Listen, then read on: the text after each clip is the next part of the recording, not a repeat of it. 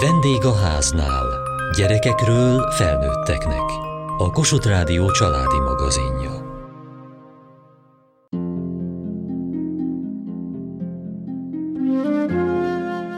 Amikor a 2021-es Média a Családért díjra jelölt pályaműveket olvastam, néztem, hallgattam, két alkotás különösen megérintett, és nem csak engem. Az egyik közönségdíjas, a másik külön díjas lett. Mindkettő az időskorral és a halállal foglalkozott. Két olyan témával, amitől félünk, mert nem tudjuk, hogyan kezeljük. Még akkor sem, amikor már nem az idős családtagjaink néznek szembe mindezzel, hanem mi magunk. Talán akkor tudnánk segíteni ezen a helyzeten, ha megtanulnánk minden életszakaszt harmonikusan megélni. Erre bíztatnak a díjnyertes pályaművek alkotói is.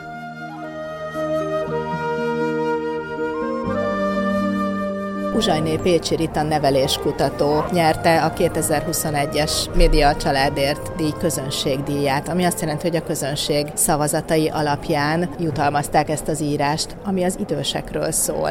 Nem sokat beszélünk erről, holott egyre magasabb az átlag életkor, egyre tovább élünk, és ebből egy csomó minden következik társadalmi, meg egyéni szinten is. Miért választotta ezt a témát? Nagyon fontos volt, és éppen volt egy apropó is, Ferenc pápa meghirdette az idősek világnapját, és ugye arra fel is kaptuk a fejünk fejünket, hogy azért bátor tett volt ez. Egyébként is nagyon foglalkoztat éppen a családdal kapcsolatban is az idősekkel való együttélés, illetve az a segítő hozzáállás, amivel segíthetjük az időseinket, illetve amivel előkészülhetünk a saját időskorunknak a, a jó megélésére. Ez is lett a cikk címe is, hogy beteljesülés vagy leépülés vár-e ránk, vagy vár-e a szüleinkre.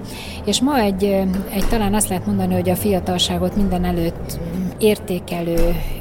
korban élünk, és talán kicsit túlzott módon is, hogy 20 évesek ki a világ, és hogy a nem tudom én, a 60 az új 30, és nem tudom, mindenféle új. Pedig tényleg érezhetjük azt, hogyha úgy tényleg jól odafigyelünk, hogy minden életkornak megvan a maga értéke is, és de fel kell rá készülni, és minden életkor váltás, tehát amikor belelépünk a következő szakaszba, akkor az egy nagy krízissel jár. És az ember nem szereti a váltást, és ha előre halad az életkor, szeretnénk visszafelé menni. De ez egy idő után egyáltalán nem lehetséges. És ott nagyon sok ilyen embert látok, aki beletörik.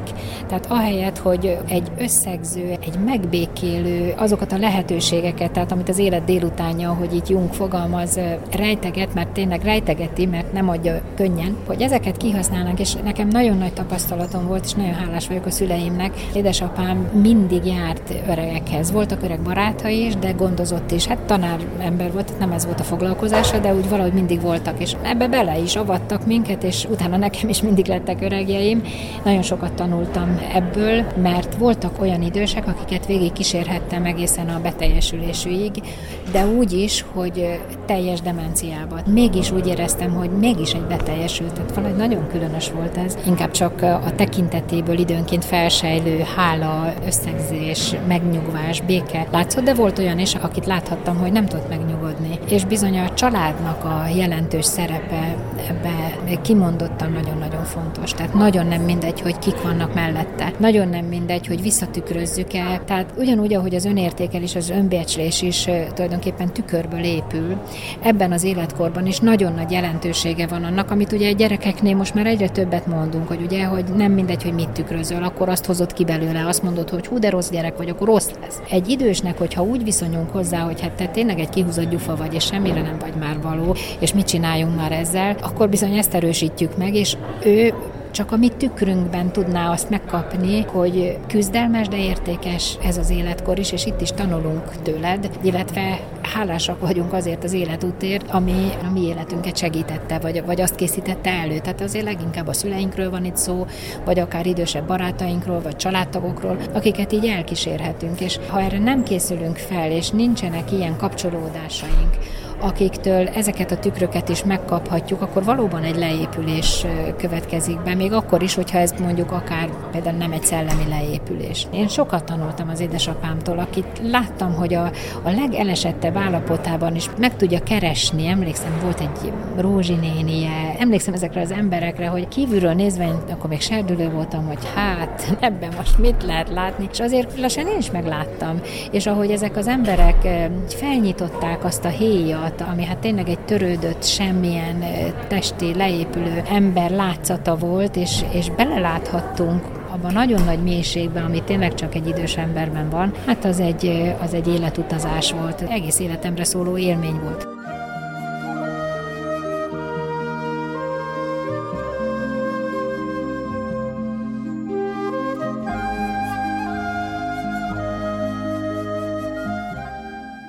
És a másik, amiért mindenképpen gondoltam, hogy elő kell venni ezt a témát, mert azt látom, hogy 50-60-70 évesek, de már az 50-eseknél is, tehát úgy tulajdonképpen a korszellem azt sugalja, és valahogy folyamatosan, mint hogyha egy kicsit arra felé is vezetné, hogyha nem vagy fit, és nem nézel ki úgy, és van két ráncot, tehát ez nem is érdekes, így már munkát keresni nem menjél, biztos, hogy el fognak utasítani, ja, hát a gyerekek, azoknak sokkal több dolguk van, mint hogy rád is figyelj. Tehát egyszerűen ennek a kultúrája kultúrája nem alakult ki, hogy az idős ember az érték, hogy az kincs. De tényleg ezt nem lehet másképp megfogalmazni, mint ahogy minden életkornak megvan a maga színe, a maga lehetősége, a maga gazdagsága, és, és megvan az időskornak is. De ha felé se nézünk, vagy ha elutasítjuk, vagy ha már 20 évvel azelőtt elutasítottuk magunkban és a szeretteinkben, hát akkor ez vár ránk is. Ne csodálkozzunk azon, hogy akkor nem sikerül ezt a kapcsolódást, vagy nem sikerül felébreszteni a gyerekeinkben ennek a, hát a küldet fizetését is, a hivatását is, hogy nem csak akkor értékes egy ember, hogyha teljesít, vagy pénzt hoz a házhoz, vagy még képes besegíteni. Azt hiszem, hogy aki idősekkel foglalkozik,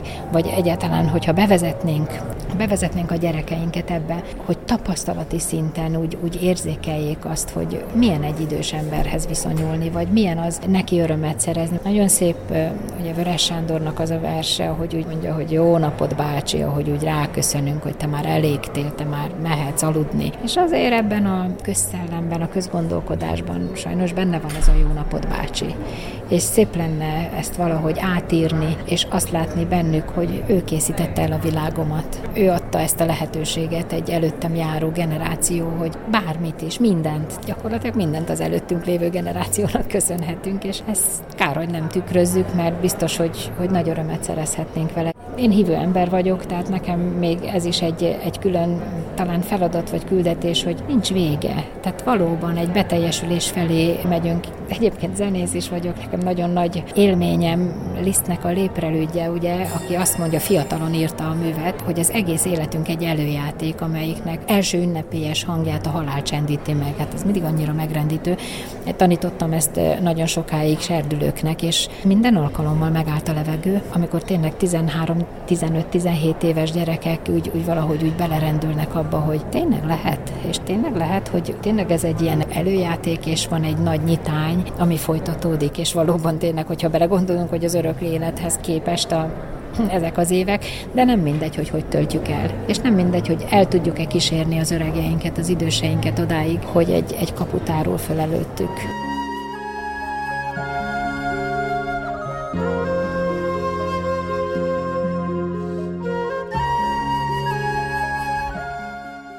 Az, hogy az olvasókat ilyen mélyen megszólította, és ilyen sok olvasót megszólított ez a cikk, azt jelenti, hogy érezzük azt, hogy nincsen rendben ez a dolog. Tehát látjuk a reklámokat, és jó ezt nézni, hogy 50 az új 30, meg 60 az új 20, meg már mindenféle számok röpködnek, de valahol mégiscsak érezzük ezt a lelkünk mélyén. És én ebből, hogy a közönség vagy az olvasótábor ezt mondta, én ezt látom, hogy valahogy magunkra vagyunk hagyva. Nem tudjuk átélni a saját valós életkorainkat, de hát lehet, hogy más korszakokban sem, de az idős korban meg végképp nem. Hát igen, ez majdnem leáll az életközépnél. Uzsajné Pécsi Rita neveléskutató. Ennek az organikus pedagógiának, amit így mindenfelé megpróbálok tényleg megmutatni, tanítani, és nagyon sokat kaptunk mi is tőle. Nagyon fontos része az, hogy a felnőttkor életszakaszait is valahogy várjuk, és hogy megtanuljuk, hogy a 30-as az egy élet krízis, tehát például a 30-as évek, amikor annyira aktív mindenünk, és azt mondja, hogy még ezt, meg még ezt, meg még ezt, és a legrejtettebb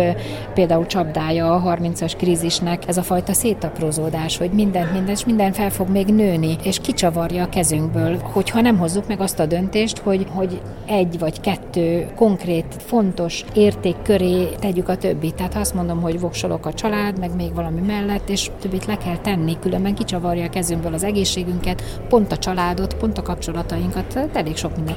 De például ez csak egy, de hét ilyen van. Ha ezekkel mind szembenéznénk, és hogy jön a következő, és nem visszafelé akarok menni, és ó, oh, hát ne szólíts engem már néninek, hát nézd a tükörbe. Talán az életközép krízisről tudunk valamit, de azt hiszem, hogy csak valamicskét. Tehát, hogy ott azért egy ugyanolyan nagy fordulat következik be, amikor jó lenne utána egy kicsit befelé menni, és nem az aktivitás felé kifelé menni. Tehát ezeket kell tudni. Nagyon sokszor belegondolok abba, hogy az atomak hasadás mindenét és annak a történetének, hogy azt hogy fedezt, mindent megtanítunk a gyerekeknek, de hogy mi hogy működünk, és tíz év múlva egy más te leszel, és hogy például egy, egy másik korosztályjal hogyan tudunk együttműködni, és hogyan jön a következő, jön a, az a 60-as évek, amikor nem mi leszünk a forgatókönyvünknek a középpontjában. Tehát akárhogy van, akár csak anyaként is az ember megszokta, nekünk is van négy gyerekünk, tehát mindig be kellett állni, és mindig ott van, húsz gyeplőt fogták kezedben. De ugye van egy váltás, amikor, amikor már nem te vagy ebbe a középpontba, hogy akkor hogyan találod meg azt, hogy mégis alkotó módon, mégis segítőn, mégis örömmel, tehát nem úgy, hogy jaj, hát rám már senkinek nincs szüksége. És én hiszem azt, hogy ha minden életszakaszt jól meg tudunk élni, azokat a játékszabályokat, mindig azt képzelem, hogy ez mindig egy másik szobában zajlik, és, és a következő szobában nem ugyanazok a játékszabályok. És egyébként, hogyha most visszatekintünk, sajnos minden összekeveredik, mert a gyerekeinknek nincs gyerekkora se. Tehát ott éppen már felnőtt akar lenni, vagy legalábbis mindig toljuk, hogy jaj, már verseljen, jaj, már álljon föl, jaj, már nem tudom én, járjon angol lovaglásra, nem tudom hová. Tehát jaj, jaj, jaj, csak toljuk, toljuk előre, és utána meg toljuk, toljuk vissza. Pedig nagyon szép az, hogy, hogy az emberben belül is ugyanúgy, mint a serdülés például, vagy a dackorszak, hogy nem lehet kikerülni. Az jön, de hogyha együttműködöm a természettel, együttműködöm a testem, lelkem, szellememnek a, az útjával, és csak azt mondom, hogy hiszem azt, mert látom, tehát láttam ilyen sorsokat, sokat, többet, akik, hogyha minden életszakaszt be tudtak teljesíteni, akkor ezt az életszakaszt is be tudják és ez nem függ attól, hogy milyen fizikai leépülés, vagy akár szellemi leépülés kíséri ezt a folyamatot, mert ugye, hogyha már 10, 20, 30, 40, 50 éve készülök erre, és készítjük elő, akár csak azokkal, akikkel együtt élek ezeket az életszakaszokat, akkor biztos vagyok benne, hogy mindegyikben meg lehet találni azt, amiért érdemes élni ott, éppen ebbe. Tehát amiért azt mondom, hogy ez most ennek az időszaknak a, az ajándéka, és hogy, hogy menjünk ebbe bele amennyire csak lehet, és nem akarok visszafelé, illetve nem siettetem előrefelé.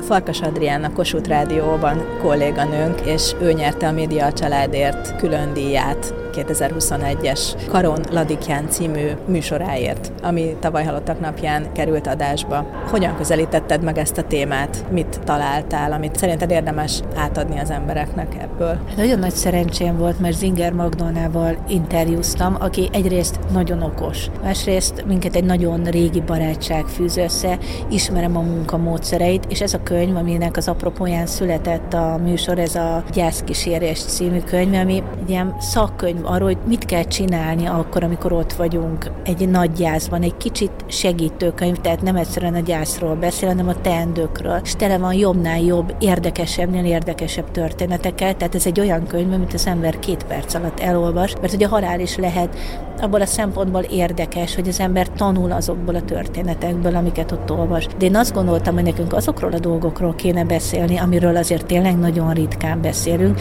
Például nekem akkor egy pár hete halt meg a cicám, és ez a cica, hát mindenkinek a cicája az nyilván különleges, de ez a cica, ez egy kolontári vörös iszapból kihúzott cica volt, akinek az életéje rengeteget küzdöttünk, és egy elképesztő karakter volt, a családura. Én angol regényekben lehet ilyen nagynénikről olvasni, akik terror terrorizálnak mindenkit. Tehát Mircike világszám volt, és az, hogy ő meghalt, az a, például a családi struktúra az egy kicsit úgy megbillent, mert hogy Mircike uralt bennünket, és akkor hirtelen a rabszolganép ott állt az úrnője nélkül, és például nekem ő volt egyébként az egyetlen olyan lény az életemben, akiről tudtam, hogy olyan betegsége van, ami nagyon gyorsan el fogja vinni, tehát hogy van néhány napunk, és én vele csináltam végig azt, ami egy tanulás volt, hogy ha majd én belépek a családban, a női hierarchiának abba a rangjában, amikor majd én fogok halott halottakat kísérni, mert most még én a gyerekekkel foglalkozom, és az édesanyám volt a nagymamáimmal, vagy az édesanyám van még. Én nekem ehhez még öregednem kell,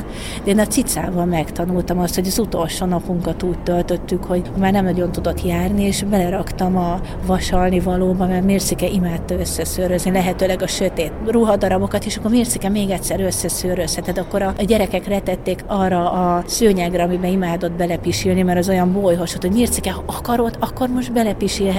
Akkor a lábamnál aludt utoljára még bebújt mellém az ágyba, utoljára végigvittük a kertet, utoljára ráfújt a kutyára, akit egyébként ütött vert egész életébe. Szóval, hogy volt egy délutánunk, amikor sétálgattunk vele, mi megbeszéltük vele a legszebb emlékeket, és aztán ő volt az életemben az egyetlen olyan lény, akit miután már már nem élt, meg tudtam simogatni, mert mindig az édesanyám elmondta, hogy megpuszilta még a nagymamámat, amikor már nem volt benne élet, és ez számomra olyan elképesztő volt, de én megszorítottam őt, még ki nem hűlt, és tulajdonképpen ez csodálatos, és nekem ez egy beavatás volt arra, hogy tulajdonképpen ha arra délutánra gondolok, ami Mércike utolsó délutánja volt, ez valójában egy nagyon vidám délután volt, mert annyi vidám dolgot idéztünk fel, hogy emlékszel Mércike, amikor ez volt, az volt, amaz volt, és végső soron ezek a családi történetek, mert amiket Mircikével történtek, azok a mi családunkkal történtek.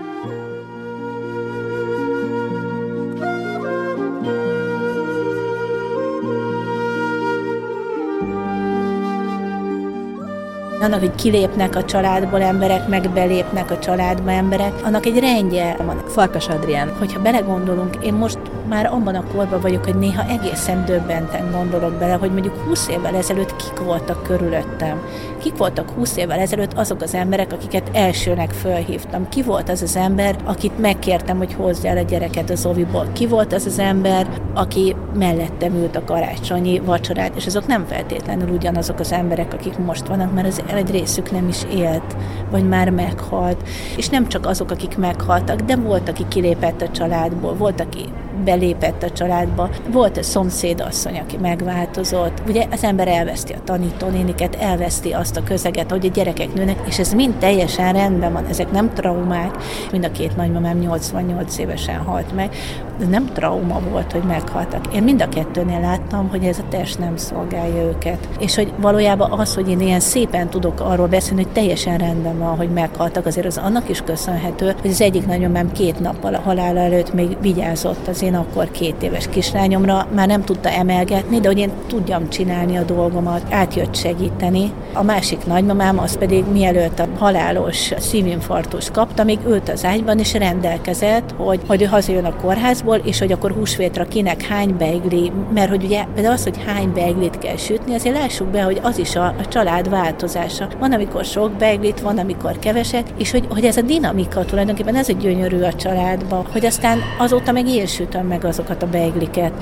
Szóval, hogy átkerülnek a szerepek, és van, aki kilép, de a másik belép, és majd én is egyszer be fogok lépni, és akkor remélem, hogy majd rólam is vicces történeteket fognak mesélni, és mégiscsak úgy emlékezzenek rá, mint hogy én tudtam a macskával, hogy végül is lássuk be, hogy az ember beteszi a vasalni való közé, amit egész életemben átkoztam, hogy meg hempergődzik a fekete ruhák között, és hogy most meg ilyen teszem oda, és hogy hogy ez, ez annyira vicces tulajdonképpen, meg olyan gyönyörű, és utána majd nekem is elnézik majd öregkoromban rossz tulajdonságomért, és majd azok is vicces anekdoták lesznek, hogy én nem tudom, mennyit beszélek.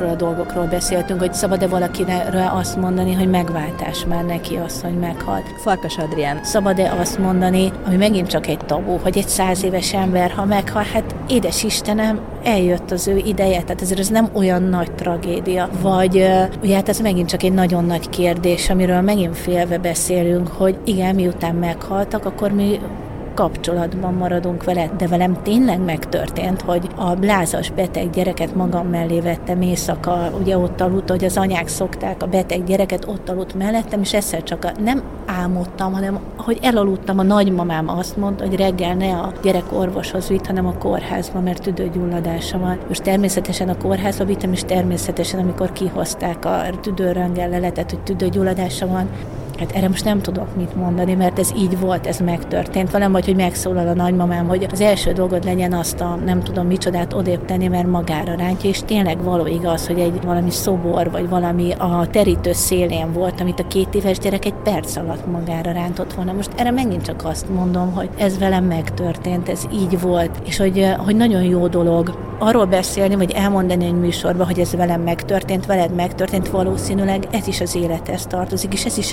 része valahogy a mi életünknek, és hogyha veled ilyen történik, akkor nem bolond vagy, hanem ez gyönyörű. Gyönyörű, és még az is lehet, hogy egyszerűen csak a tudattalan játszik az emberre, de akkor is nem gyönyörű, hogy valaki olyan mélyen be van épülve belém, olyan mélyen a szívembe, minden sejtembe, hogy én ezt úgy élem meg, hogy ő küldött üzenetet. Egyébként meg lehet, hogy ő küldött, mert hát miért ne szeretne engem, hiszen én is szeretem a mai napig. Na ezek azok a tabu témák, amikről mi megpróbáltunk teljesen nyugodtan, békésen beszélgetni, hogy a halál valójában, hát lássuk be, hogy mindenkinek meghal, mindenki az élete folyamán, előbb-utóbb ő is megfog, ez az élet része. És hogyha ez valami rettenetes szörnyűségnek gondoljuk, amiről nem lehet így beszélni, mert mi most nem szörnyűségekről beszélgetünk, hanem nagyon érdekes dolgokról, hogy ezt valahogy így kéne beilleszteni az életünkbe, hogy nagyon sok érzelmet hoznak fel, és ezek az érzelmek általában szépek amikor én most erről beszélek, én nem azt érzem, hogy milyen szörnyű, hogy elveszettem a nagymamámat, hanem azt, hogy milyen jó, hogy volt a nagymamám, mennyi minden szép dolog történt velünk.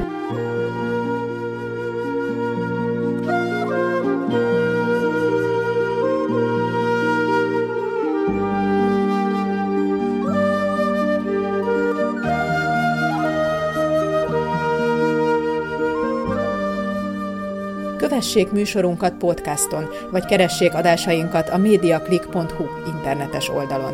Várjuk leveleiket a vendégháznál kukac mtva.hu e-mail címen. Műsorunk témáiról a Kossuth Rádió Facebook oldalán is olvashatnak. Elhangzott a vendégháznál.